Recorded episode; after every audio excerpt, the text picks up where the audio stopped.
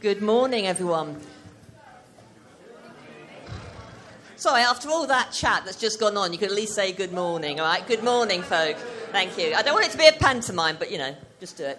Um, so, yeah, as Dan said, we're just concluding in 1 Peter. Some of you will have been here each week and listened to it. For others, you, this might be your first time. If you haven't caught up, go onto the website. Unfortunately, Jonas didn't tape very well, so, um, but the other talks are all up there. And if you didn't know, the title of these talks is called Citizens. And we're citizens of heaven in this world. Now, actually, alongside the baptism, it works so well, but I just thought I'd unpick these words. What does citizens of heaven in this world even mean? So, to be a citizen, you're a person of a particular country who has rights because of being born there or because you've been given the rights. So we have been given the rights to be citizens of heaven because of what of Jesus did on the cross. So we can sit here in whatever mucked up life we're living at the moment and go, we are citizens of heaven, but purely through the grace of God. And what does it mean by world? Because you sort of think, you know, the world, you look out there, the world is beautiful. But the way the world cosmos can be used in three ways. So in the beginning, when we talk about it in Genesis, they are talking planet the world. We remember in John 3:16 when God so loved the world he gave his only son. We're not necessarily talking trees and plants, we're talking humanity. So God so loved humanity that he gave his son. And in this chapter when we look at the world, what we're looking at is more the way of the world, the culture of the world that's contradictory to citizenship in heaven. But we are living, I think you might have noticed, in the world, but a citizenship of heaven. So it's working out how do we do that. And I suppose the ways of the world is you, you just look for self, don't you? It's often self gain, it's what I can achieve, what about me? Whereas citizenship of heaven is looking elsewhere. The, the length of time you're looking for in the world, what, 70, 80, 90, 100? I think I've covered everybody. Years. Apologies for the one to 102 next week. But that's what you're looking for, is that lifespan. When you're a citizen of heaven, you're looking to eternity. So you have this, you know, disposition. So, like Pete said last week, we live in the world environment and we're there to shape our environment, not to have the environment shape us. So we're living a life that shapes the environment. And to do that, we need to be focused in God. Now, we are hosting um, a Ukrainian lady at the moment, bless her. She's been with us for about five weeks. Pray for the poor lady, um, because she lives with us. And um, she didn't speak, she doesn't speak much English. And when she came, she really didn't speak any English. And I'd only prepared one Ukrainian word. So Google Translate is slightly limited, if not any of you have tried it. Say hi is better, just to let you know. If ever you come across Ukrainians, you say hi.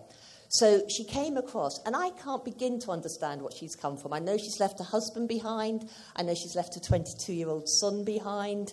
Um, she's in Kharkiv. You'll have seen about the, you know, the chaos in Kharkiv. She came across with her daughter and the 15 month old who are living somewhere else in the village close to us. And Svetlina lives with us. And um, yeah, I can't imagine what she's come from. She tells me that I think her husband's business is completely flattened. So I don't know what he's doing. Um, but she's going into Exeter on the bus nowadays, which is amazing. And she has um, English lessons once a week up at the college. The first week, which I thought was really helpful, she knew, found out that Edinburgh is the capital of Scotland and Belfast capital, which I think when you live in a village in Devon is going to be so useful in your first week of living here. I just felt, I don't know, maybe things like, where is, can I, please, things like that. Anyway, so that's that. And she came back one evening and um, she was obviously upset. And Google Translate, between us, we worked out she had seen an accident while she was on the bus.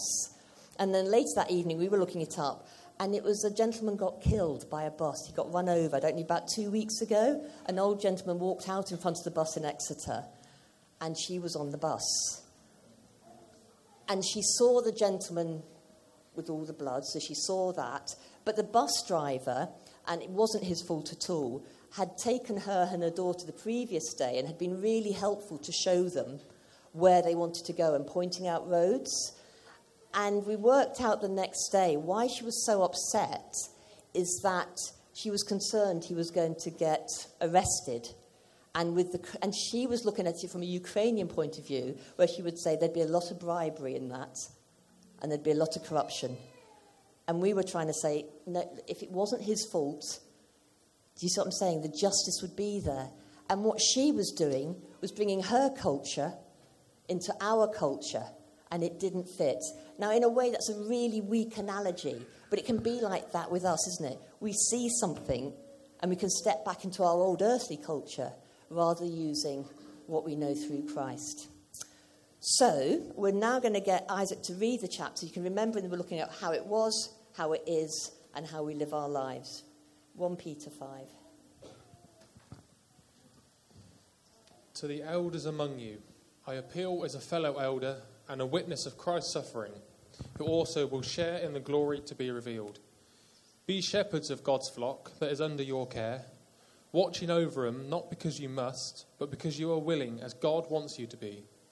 Not pursuing dishonest gain, but eager to serve, not lording it over those entrusted to you, but being examples to the flock. And when the chief shepherd appears, you will receive the crown of glory that will never fade away. In the same way, you who are younger, submit yourselves to your elders. All of you, clothe yourselves with humility toward one another, because God opposes the proud, but shows favor to those who are humble. Humble yourselves, therefore, under God's mighty hand, that he may lift you up in due time. Cast all your anxieties on him, because he cares for you. Be alert and of sober mind. Your enemy, the devil, prowls like a roaring lion for someone to devour. Resist him, standing firm in your faith, because you know that the family of believers throughout the world is undergoing the same kind of sufferings. And the God of all grace, who called you to his eternal glory in Christ, after you have suffered a little while, will himself restore you and make you strong, firm, and steadfast. To him be the power and forever and ever. Amen. With the help of Silas, do you want that bit read? Yeah, fine. With the help of Silas, who I'm regarding as a faithful brother, I have written to you briefly, encouraging you and testifying that this true grace of God, stand fast in it. She who is in Babylon, chosen together with you, sends you her greetings, as and so does my son Mark. Greet one another with a kiss of love, and peace to you all in Christ. Thank you. We're going to really be looking at from five, second part, verse 5 up to verse 10. Um, we could do the whole lot, but I think the baptism party wouldn't start until tomorrow if we do all of that. So we're going to limit ourselves to this bit. And a lot of the words I'm going to be looking at were words that were actually said in the promises that you made on behalf of little one. And so we're going to look at words as to how to help us live in the, as citizens of heaven. And the first one is humility. Now, actually, this was um, a crossword clue in the Times. Yeah, I live that sort of life, I tell you. In the Times last week, it was a crossword clue. And it was actually, I can't remember what the clue was, but it was actually derogatory. And it, the answer was humility. And that is often how we see humility. If someone's humble or someone shows humility, it's not necessarily a characteristic that we're looking for. But in this few verses, it's used three times. So it's not a mistake, it's going back. And humility, it isn't self deprecating or self hating or putting oneself down. And often that can be how people consider it. We can't put ourselves down because, however much you might think you muck up, we are in the image of God. And we cannot, we are living the image of God. So we cannot hate ourselves. If you're hating what you think you are, you're hating what God made you. Yeah, so it's not self hating, it's not self deprecating. And the other side of it, it's not self focused. So life, I hate to tell you this, life doesn't revolve around you. Okay? So it's not self focused, it's putting other people first. It's self forgetting. It means that we focus on God, we focus on others we don't focus on the big me. As we start to focus on the big me, and it mentions this in verse 5, we start to worry. And it says about the worrying on one verse before that, verse 5. Can we? Thank you. Um, it does in my version. Apologies. So you keep, anyway, stick with that bit at the moment anyway, because that's going to make sense. Thank you. When we worry, it's often a sign that we've turned from God and we've turned towards us. We worry, it's when that worry gets a hold of us and we can't see beyond it. Obviously, we're going to worry if we go up to the car park and our car's got nicked. We're not just going to say it's parked. Got to be interested if anyone get their car out there and nick it anyway. But you know, if your kid's ill, you're going to worry. But that worry gets you to do something. Yes? It's when that worry stops you doing something. It's when you stepped out and you thought, I'm going to go for that job, I'm going for that path, and it doesn't happen. And all you can do is think, why didn't I get that job? Why didn't I get that job? Why didn't I get that job? That should, I'd have been amazing if I'd got that job. And what you're doing is putting your future in your own hands. You're not allowing God to say, no, but this is this. Yeah? When you worry that you just think, I haven't got, I can't, I won't, this money, the family, you know, is my child ever going to understand me? And you just get into that but you don't focus on God. So to worry is to take the focus back on you. It's that proud presumption that you actually know better than God. It's saying, It's all right, God, I'm going to deal with this part of my life. Okay. Which, as you say, it's ridiculous. And the other side, when we're self focusing, tends to be pride, where actually you forget you need God, you've got it covered. You've got it sorted. You know where you're going next in your life. You know what God wants you to do. In fact, you don't need to tell Him you're going to let him know at the end of it what's happening. So when we have pride and when we have worry, they're really the opposite side to allowing grace to work in our lives. And grace, do you remember people saying this last week? How grace flows through us and then flows out of us. If we stop it with worry and pride and things that are self focusing, we don't allow that to happen. And it's looking at this um, idea of how do we allow grace? How do, how do we allow humility? Is there a checklist? And there's two things it says. One of us is to clothe ourselves, and the other one is to cast aside our worries. Now, to clothe ourselves, I know you'll have realized I've got a lot of thought of how to clothe myself this morning.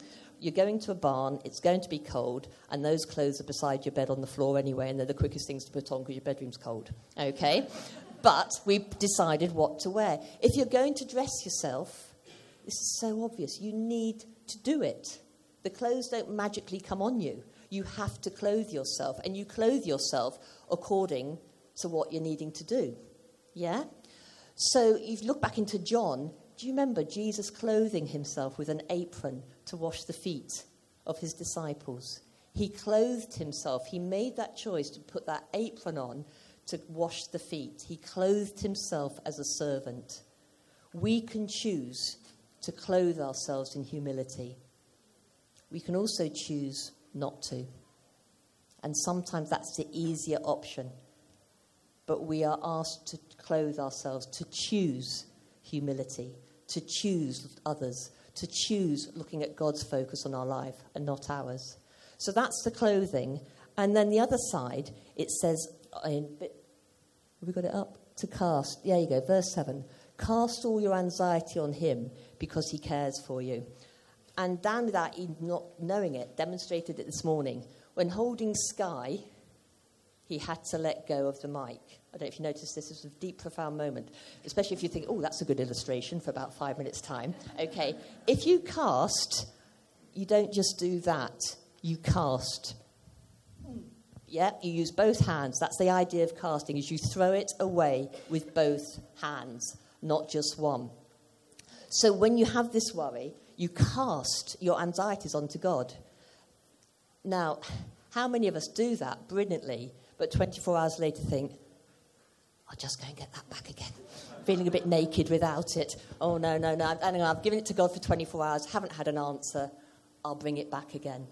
The word cast to throw to Jesus, to throw to God, to give it to Him. Spurgeon gave an idea. So I just feel every time I give an example, it's Spurgeon. What he was saying is that there's a story, and I'm sure you've heard it before. A gentleman, a man was helping somebody move house. But when he arrived at the house, he had bags of his own that he had brought with him. So obviously was completely incapable of moving anything else because his hands were full with his own bags. we can go to Christ and sometimes have our arms full of our own concerns and then we're of no use. We need to cast away so our arms are open and ready to receive. And then we get on to this next bit. Verse 8 Be alert and of sober mind. Your enemy, the devil, prowls around like a roaring lion, looking for someone to devour. Resist him, stand firm in the faith, because you know that the family of believers throughout the world is undergoing the same kind of sufferings. The devil. When this subject comes up, it can open a lot of opinions. There will be some that say there is no devil, there isn't evil. And there will be others that are looking for the devil the whole time. Everything that's happened to me is because of the devil, because of the devil, because of the devil. And it's for Christians to understand what it is to face evil.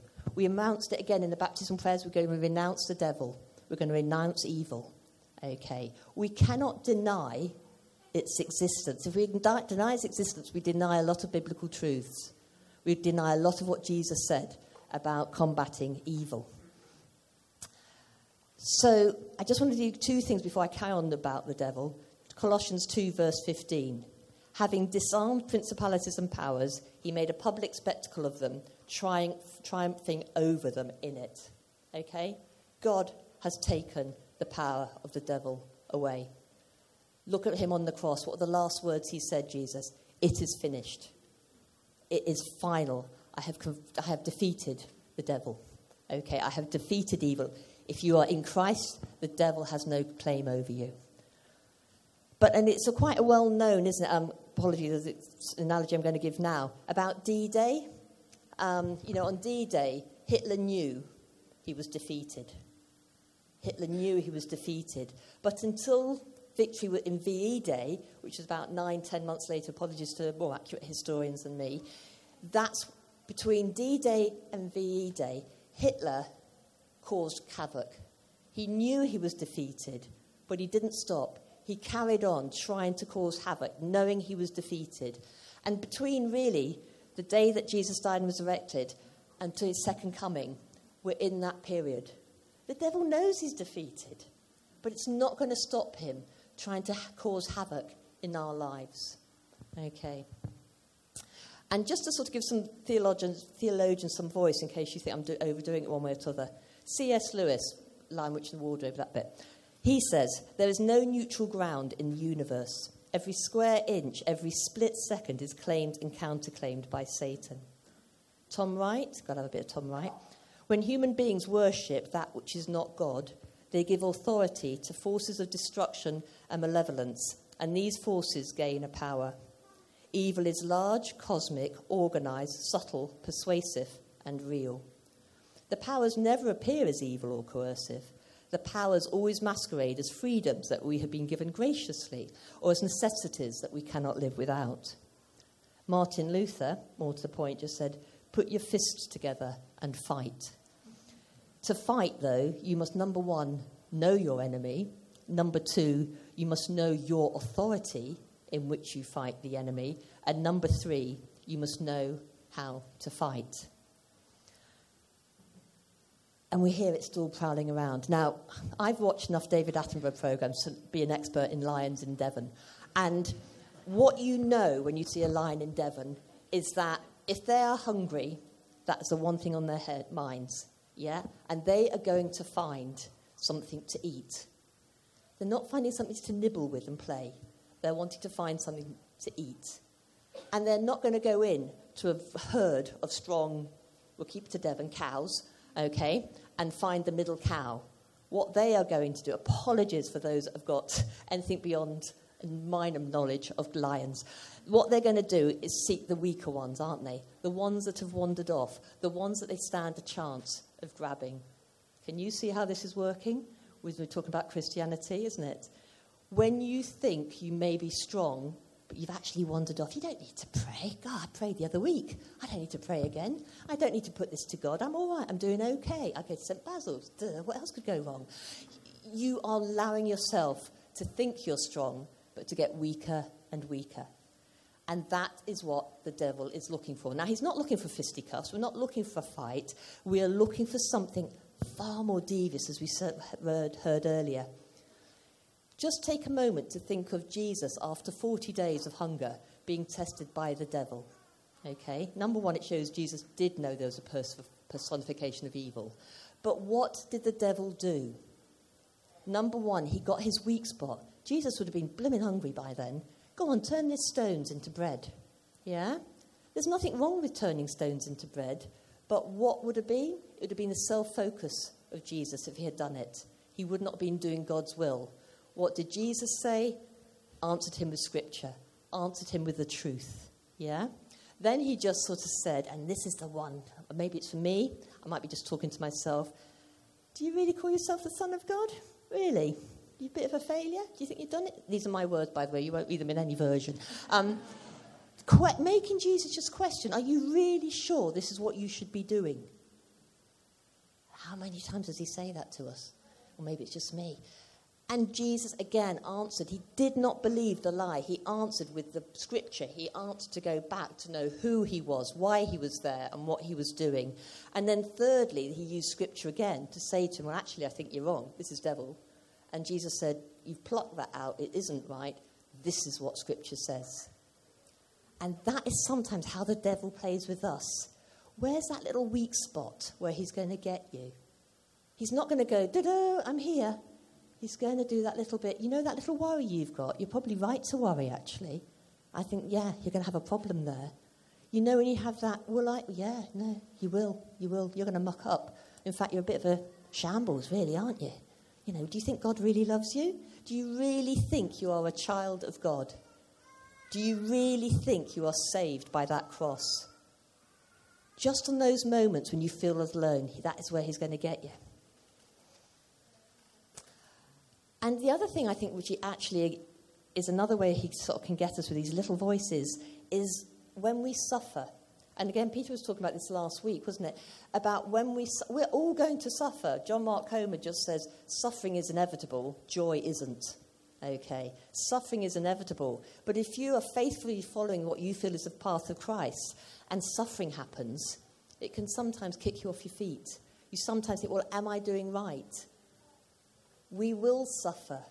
We will have times of weakness. We will have times when we're pushed. But we know that standing on the truth of God's love for each one of us here, standing for the knowledge of His love that we cannot even begin to fathom, we know that we are standing on truth, on firm ground, and we can withstand anything that is thrown at us in this life. And I just want to finish by looking at verse 10 and this is what we hold on to. This is the truth that is affirmed for all of us.